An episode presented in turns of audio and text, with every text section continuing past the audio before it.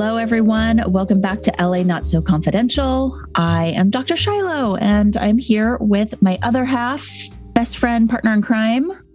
Hey, it's Dr. Scott with a strangely hoarse voice, maybe from, I don't know. I don't know what that's from. feeling horsey today. Me too. I'm a little horsey, yeah. But we're feeling much better than the last episode. And yes probably the next episode that you will hear, we were under the weather when we recorded that as well. So, yeah, we're back ready to go, rounding out June with another psych episode today for you. So, as we are integrating into our regular episodes, we do a last episode recap. And if you haven't had a chance to listen to LA Not So Confidential's last episode, please do so when you get a chance. It's the kickoff episode to our monthly vintage crime episodes, and it focuses on the tragic child murders at the Devil's Gate Dam, which is in northeastern Los Angeles. We also explore the totally bizarre connection to a literal mad genius, rocket scientist Jack Parsons, who not only helped the US succeed in the space race and develop rocket fuels for our defense industry, but also worked with L. Ron Hubbard to physically incarnate the ancient goddess Babalon wild stuff. He also worked with in heavy air quotes. Yes. Yeah. so, welcome to what we hope will be an annual Pride episode that also kind of doubles as a vintage episode as we look back at what, like, how long are we looking back today? We start back about 1500 years. So, I think it qualifies. Yeah, for sure. In 2019, we touched on some particularly brutal crimes that have been committed against members of the LGBTQIA plus community and the systems that kept those victims marginalized and making solving the crimes really challenging. Yeah, absolutely. So this year, we're hoping to go back and look at the history of criminalizing same sex relationships, providing you a bit of historical context, the major event that shifted the public perspective in the United States and Europe. Then we'll explore some examples of LGBTQIA plus individuals who unfortunately were victimized by existing legal systems that labeled and imprisoned them as criminals, all because of their sexual identities. Exactly. So, just to start off with a brief statement on sexuality as a spectrum. So, you know, we often refer to sexuality as a spectrum when it really is a lot more complex than that. It's really more like a number of sometimes intersecting spheres within a larger sphere. So think of a 3D Venn diagram that encompasses not only your sexual orientation, but also your sexual expression, your gender identity, and your gender expression. And then to make it even more complex, for some individuals, those spheres can shift throughout life, intersecting with others or disentangling with some. And then there are some people that remain absolutely static throughout their life. Yeah, we now live in a time in a culture that, for the most part, allows for a lot more introspection and exploration of all these factors without an immediate and overt threat to one's life. But the key phrase here being for the most part. Yeah. But let's look at the history of being the other in terms of sexuality throughout history and how this marginalization led to criminalizing same sex relationships as civilization and cultures changed. So, as countries and cultures were colonized and shaped by the major world players, we can see how the last 500 years was strongly affected by one particular influence, that being organized religion and the use of organized religion to influence the development of secular law. So LGBTQIA plus populations have faced legal challenges for hundreds of years. This initially started under religious laws, religious laws that, generally speaking, have emerged from the root of Abrahamic traditions and belief systems. And these religious rules eventually merged into legal codes that were supposed to be somewhat secular, but of course, they were heavily influenced by the traditions that preceded them. Laws that were first laid out in Europe multiplied during colonial periods, and then they were further influenced by the religious beliefs of the colonists that shifted once the colonies became more distant from the governments that had sent them. And as these countries from Europe continue to expand their colonization with control and culture modification, they brought with them the systems that criminalized alternative sexualities, many times imposing them over indigenous traditions where same sex activity and gender diversity may have been much more flexible, much more accepting, and certainly did not carry the same level of marginalization or taboo. Right. So let's circle back around to sodomy. The history of the word from biblical understanding referred only to two sexual acts. The first, anal intercourse between two men or a man and a woman. But number two referred to sexual intercourse between a human being and an infrahuman, fascinating term for a non human animal, usually meaning a primate, of the opposite sex. So, because of the complete ignorance of most biological issues during medieval times, there was really a solid belief that bestiality would lead to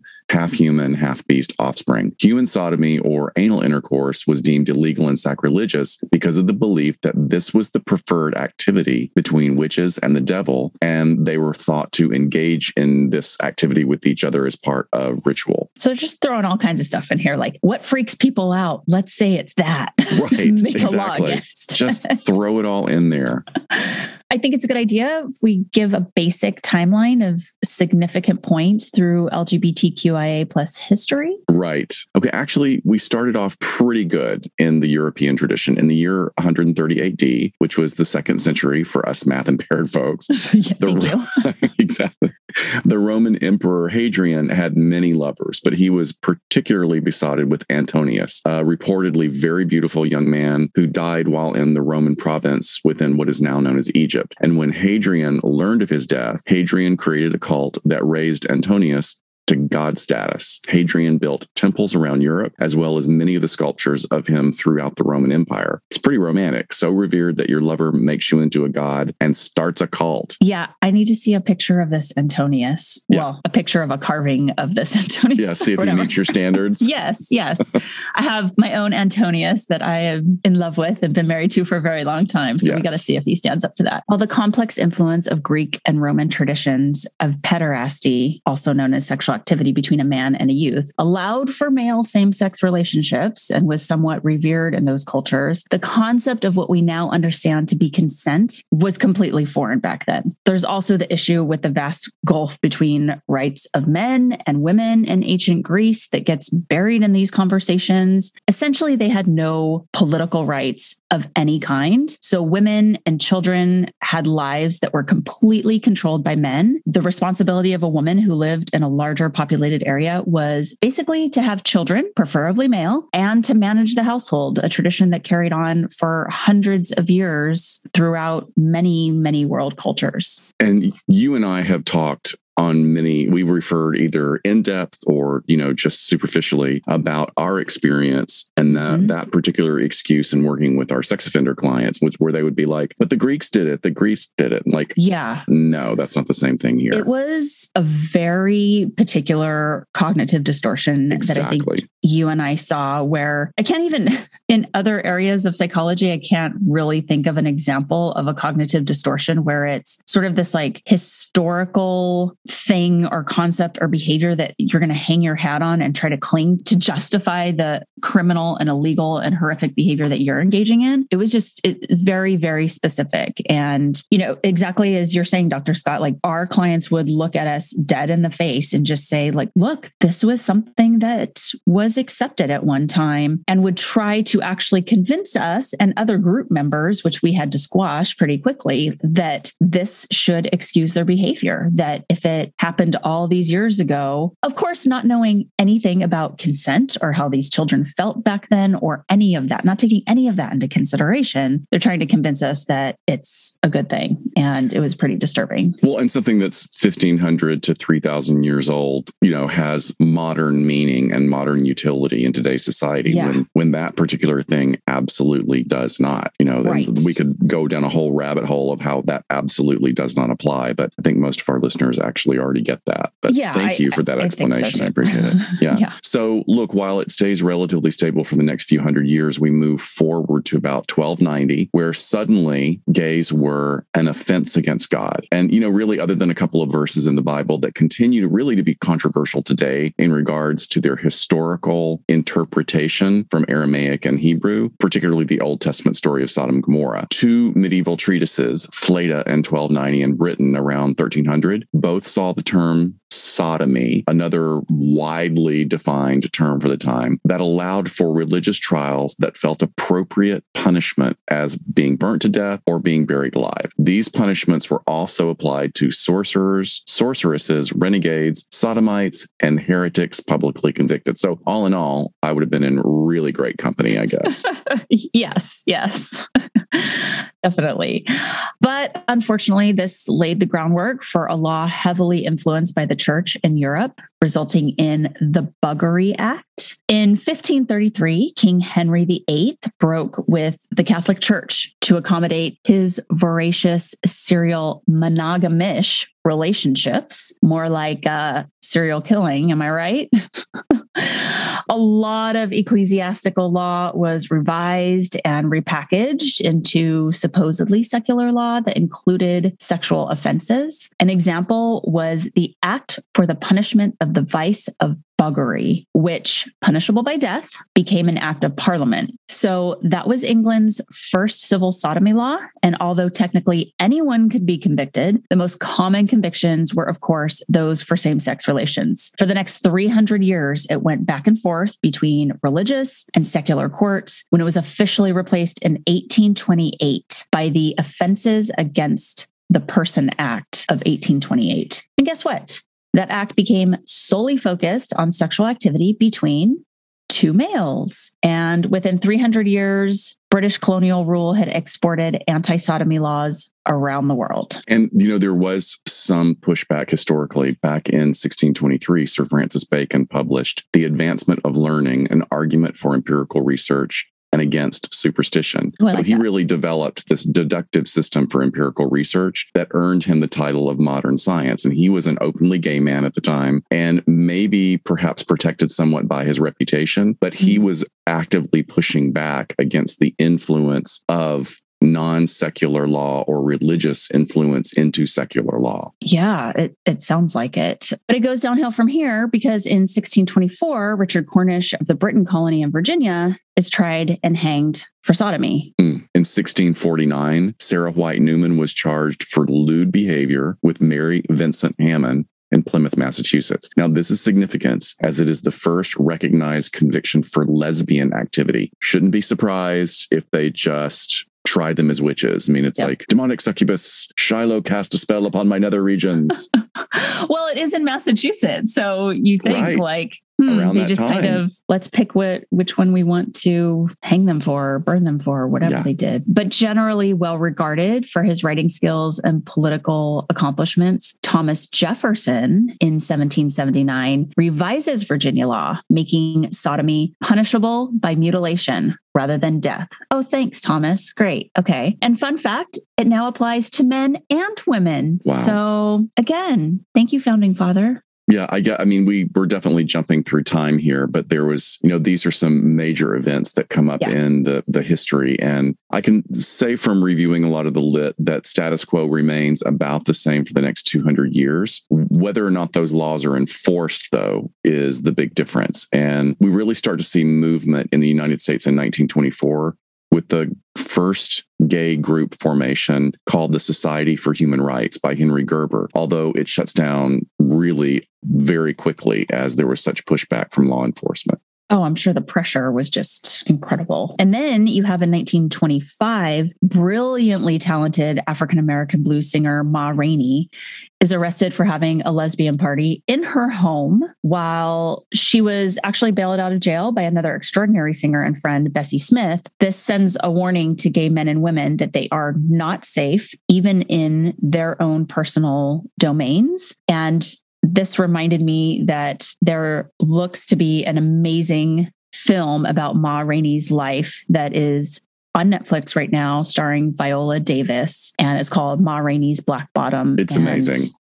Just looks fantastic. Yeah, she's she's phenomenal. So like we were saying, there is still fits and starts of movement. It starts to happen with the organization of entities like the Mattachine Society. And very significantly in 1952, Christine Jorgensen comes forward publicly as the first American to share her experience being transgender. She talks openly about gender confirmation surgery and her hormone replacement therapy, and her emergence and openness about her transition really gets a lot of attention and conversation around around the world. She's described today as the first visible transgender person in public media. While there have been many cultures around the world historically that have actually even revered transgender individuals, this was the first time in modern history that someone has come forward and talked about it and shared their experience. Yeah, uh, and especially in this country. And you just think 1952 America. Wow.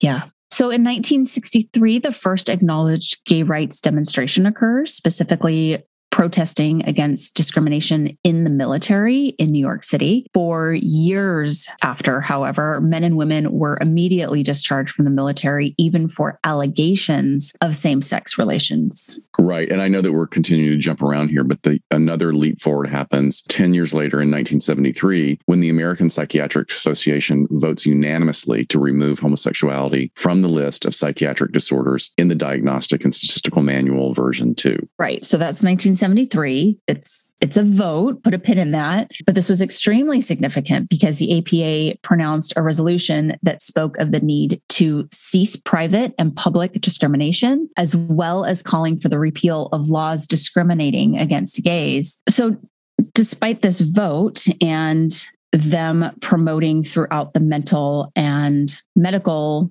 communities that this is something that needs to go away, it actually continues to be pathologized in the DSM 2 and DSM 3 as sexual orientation disturbance or ego dystonic homosexuality. But finally, in 1987, sexual orientation disturbance is removed in the revised version of the DSM 3. Yes. I mean, you have to remember that up until this shift, the classification of homosexuality being a mental illness at this time in history meant that individuals could be institutionalized against their will, fired from their job, denied a mortgage, as well as many other limitations on their rights. Same sex desires and orientation was considered a disease. So, because you have a disease, you develop cures. What were the cures? Forced heavy psychiatric medication, psychiatric hospitalization against your will, mm-hmm. chemical castration, ECT, which is electroconvulsive therapy, which today is a very painless process. Back then, it was brutal and even to the extent of lobotomies being used. This is where we really get some foundation for the intersection between sexual orientation, law, and how the American Psychiatric Association came around with their actions helping greatly to shift views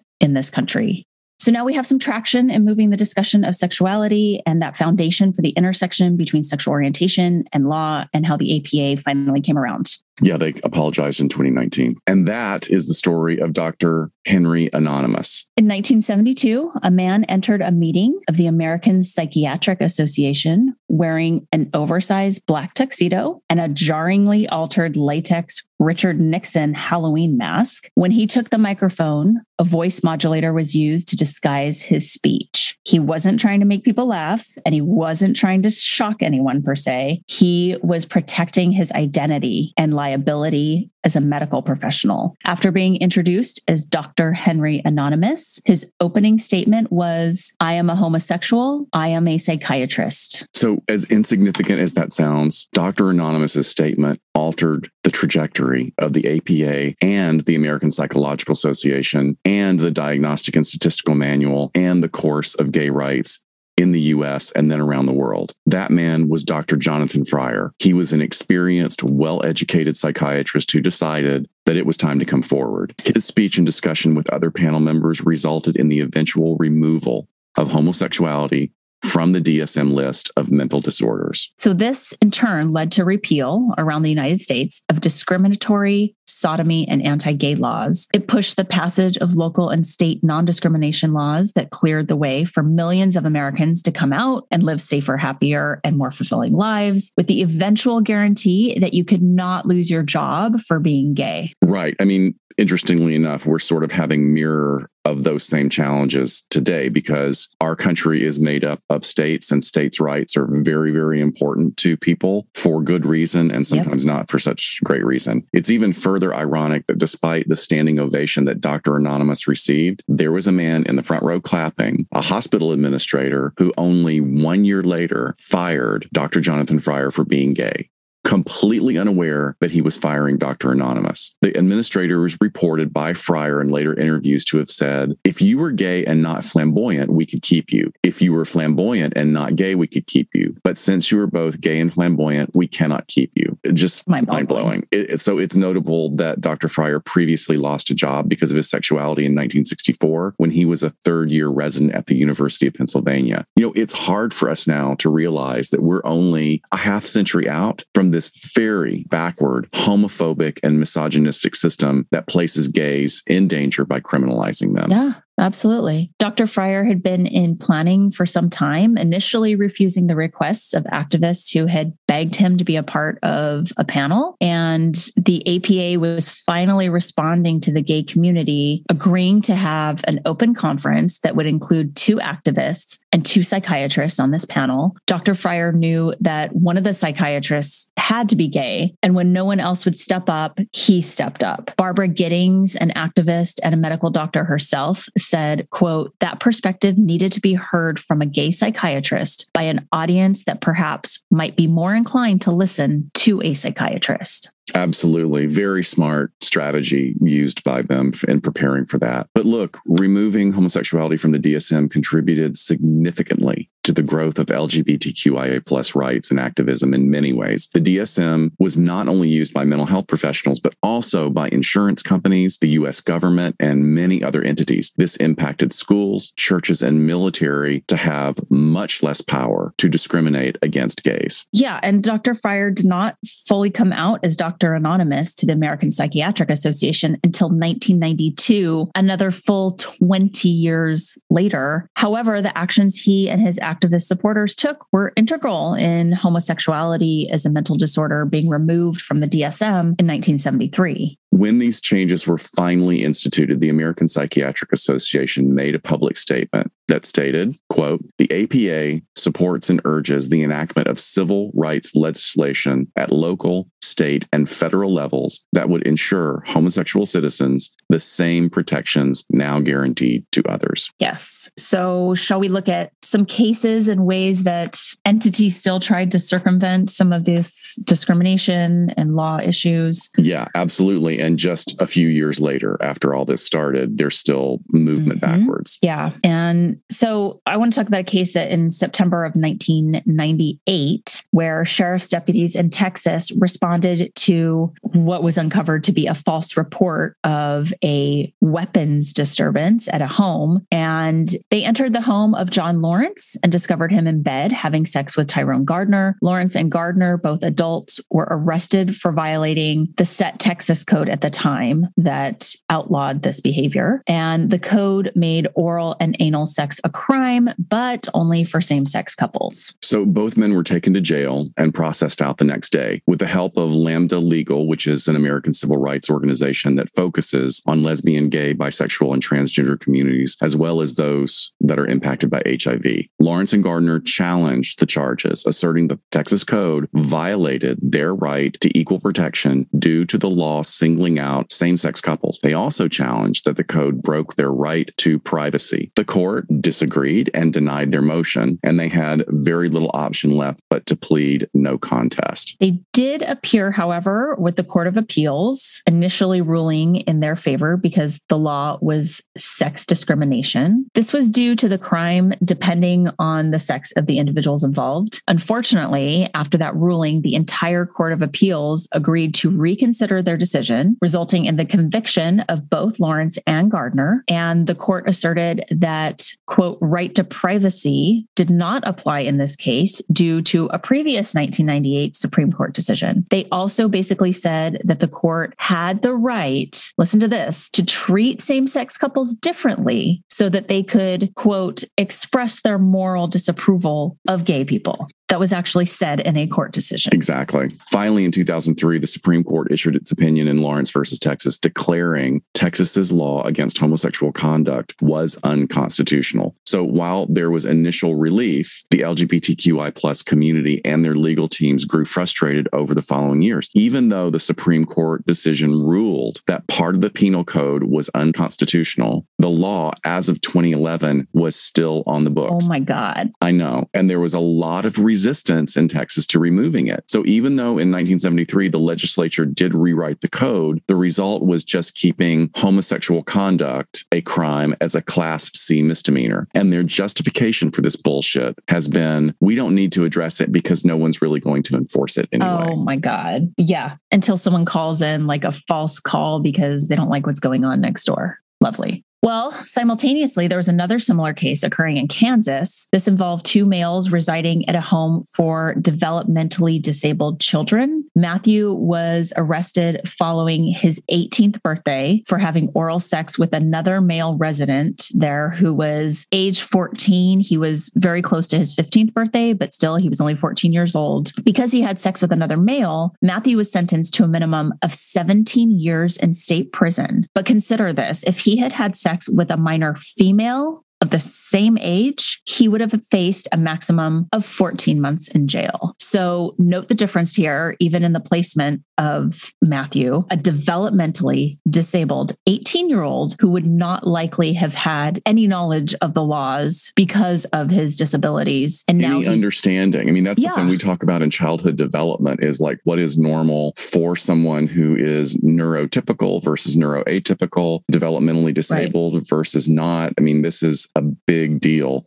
Clearly they were not calling in experts or they called in experts and they didn't listen to them in this case. It's just horrible. Right. And and you and i also had firsthand experience with this because we would have entire groups that were just for individuals who were developmentally delayed who had been convicted of sexual offenses. And again, like all across different variations of developmental disabilities. But what was a common theme that we found with them is they had very, very little understanding of human sexuality. Basically, zero sex, sex education was given to them, you know, through schooling or through these group homes that they lived in. Exactly. the limitations members. that were presented to them prevented them even understanding what was going on. Yeah, yeah. So there's this this understanding, but you also have a human being that has sexual urges and needs and feels all of this biology happening in their body and they don't know what to do with it and they don't understand that there are things that are off limits because no one's talking to them about it because they're treating them as if they're asexual or something. Exactly. So it was very very frustrating and a very sad situation whenever we would see that come across. But in this case that we're talking about, the ACLU unsuccessfully appealed his conviction despite the same strong argument of the discrepancy between how the decision would have been different if he had had sex with a girl. And the court utilized the same Supreme Court ruling as in the previous example, a case entitled Bowers versus Hardwick. So finally, in 2003, after serving three years in state prison, the Texas court vacated the original 17 year sentence, but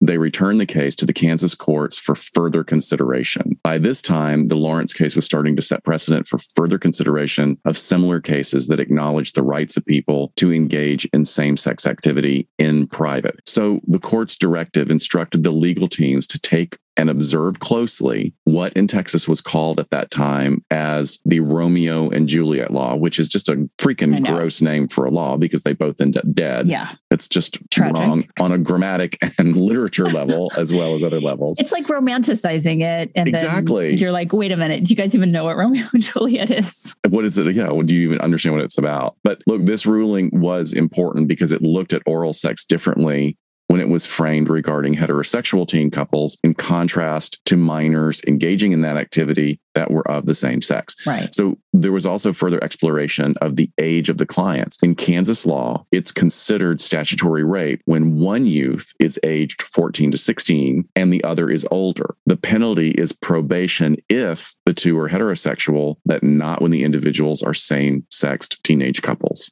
Yep.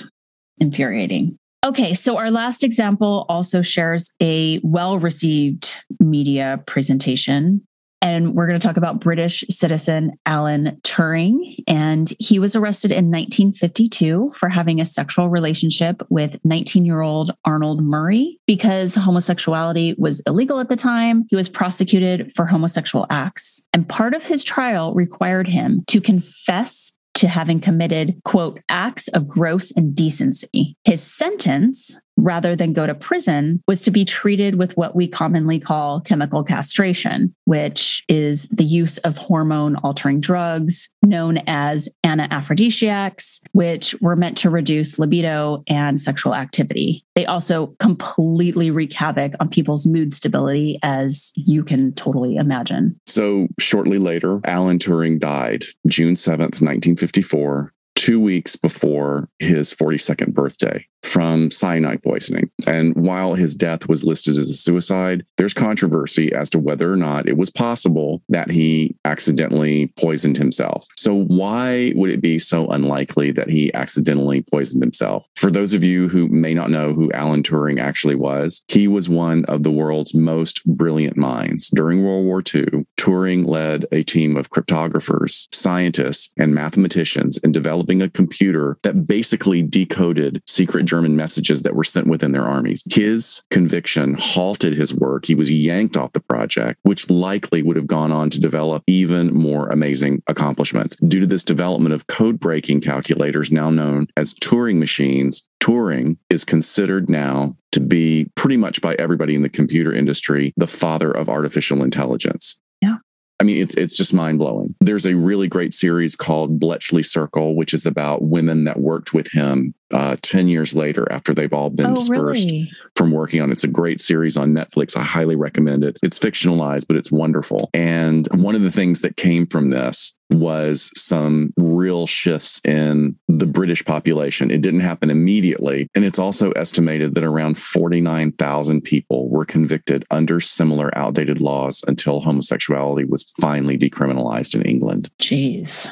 Well, in 2009, former Prime Minister Gordon Brown issued an apology on behalf of the British government to Alan Turing. After acknowledging the court's actions and directives as horrifying, the former prime minister stated, quote, this recognition of Alan's status as one of Britain's most famous victims of homophobia is another step towards equality and long overdue. But even more than that, Alan deserves recognition for his contribution to humankind. It is thanks to men and women who were totally committed to fighting fascism, people like Alan Turing, that the horrors of the Holocaust and of total war are part of Europe's history and not Europe's present, end quote. And finally, in 2013, 60 years after his conviction for gross indecency, Turing received a posthumous royal pardon. His family created a change.org petition and delivered it to Downing Street, signed by almost half a million people, calling for more than those 49,000 British gay men to be officially pardoned, the ones that you had mentioned previously. And there's a wonderful film called The Imitation Game. Came out several years ago. It stars Benedict Cumberbatch as Alan Turing. It has an amazing script, an amazing performance. And of course, in the vein of not being able to please everybody, there was criticism of the film's inaccuracies, which is completely understandable. And there were people that really believed that his sexuality was downplayed. But the LGBTQIA plus civil rights organization, the Human Rights Campaign, came out with a statement in support of the film saying that it truly honored Turing's legacy by bringing his work to a wider audience, which I yeah. completely agree with because I'm embarrassed to say that like I didn't know who he was until probably about 10 years ago. Yeah, same. That sounds about right. So much of this is about fearing others and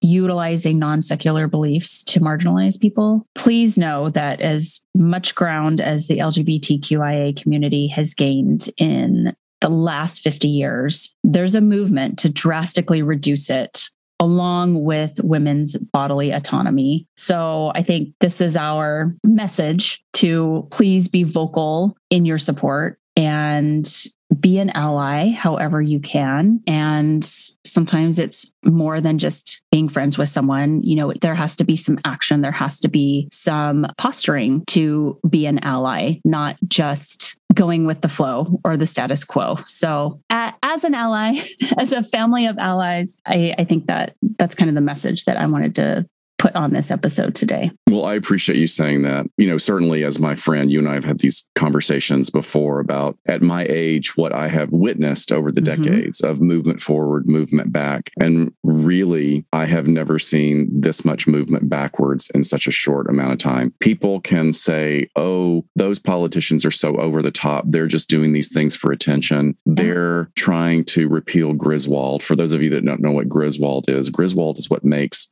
birth control legal in this country. Yes. You know, they are trying to reduce access to family planning services. And I respect, you know, believe me, I respect your personal and private opinions about women's bodily autonomy. I get it. But we have to separate what we feel versus what is the law of the land and not respecting the law of the land and what it could lead to. And if you want a horrifying version of that, watch The Handmaid's Tale and realize that there's nothing in that series, there's nothing in that book that has not been done somewhere somewhere in the world or currently exists in the world. Mm.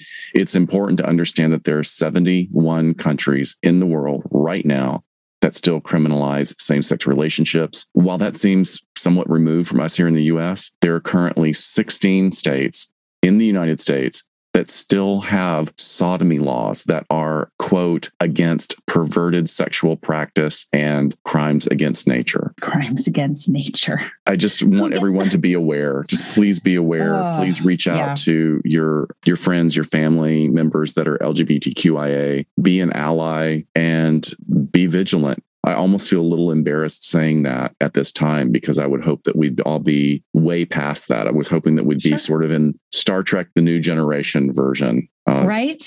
And yeah. here we are. Yeah, here we are. Jeez. sorry guys.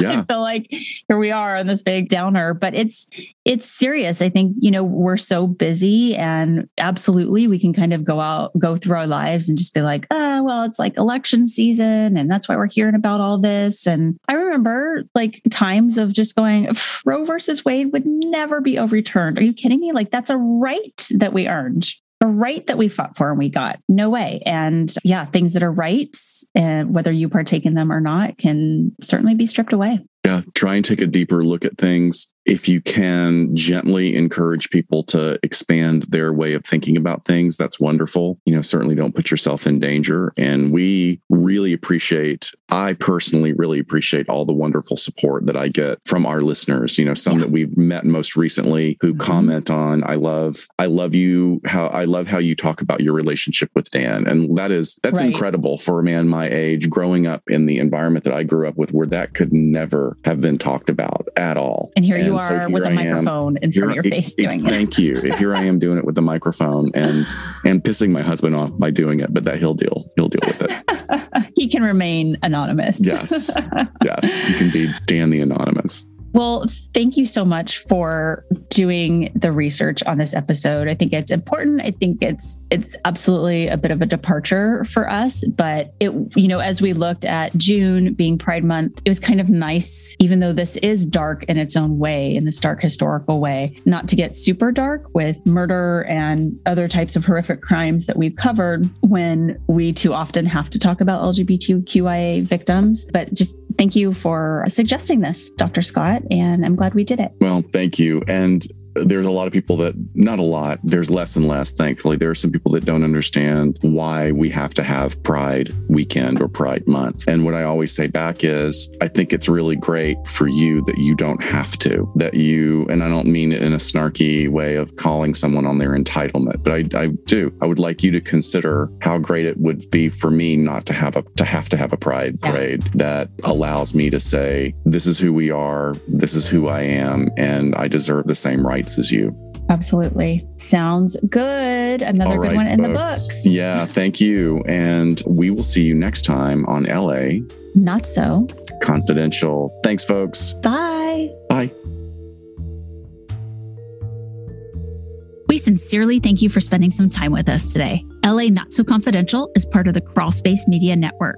Each episode is hosted, produced, and written by Dr. Scott and Dr. Shiloh. Our podcast production editing and sweetening magic is handled by the multi talented Jason Usry of Ear Cult Productions. The LA Not So Confidential theme entitled Cool Vibes Film Noir is used via a Creative Commons Attribution license. Cool Vibes is composed and performed by Kevin MacLeod, who graciously allows us to use his great music. Please check out his amazing work on YouTube. All of the resources for each episode can be found on our website at la-not-so-confidential.com. You can find us on Instagram at LA Not So Podcast, on Twitter at LA Not So Pod, and on Facebook at LA Not So Confidential. Please hit follow so you never miss a new episode. Lastly, we'd be honored if you joined our Patreon at patreon.com slash LA Not So Podcast so you can be the first to be notified about upcoming live events, social gatherings, and super cool swag coming your way. Thanks for listening, and please join us each Saturday afternoon following the episode drop for a live streaming and very interactive broadcast on Get Vocal entitled Behind the Couch. Thanks for listening, and join us next time.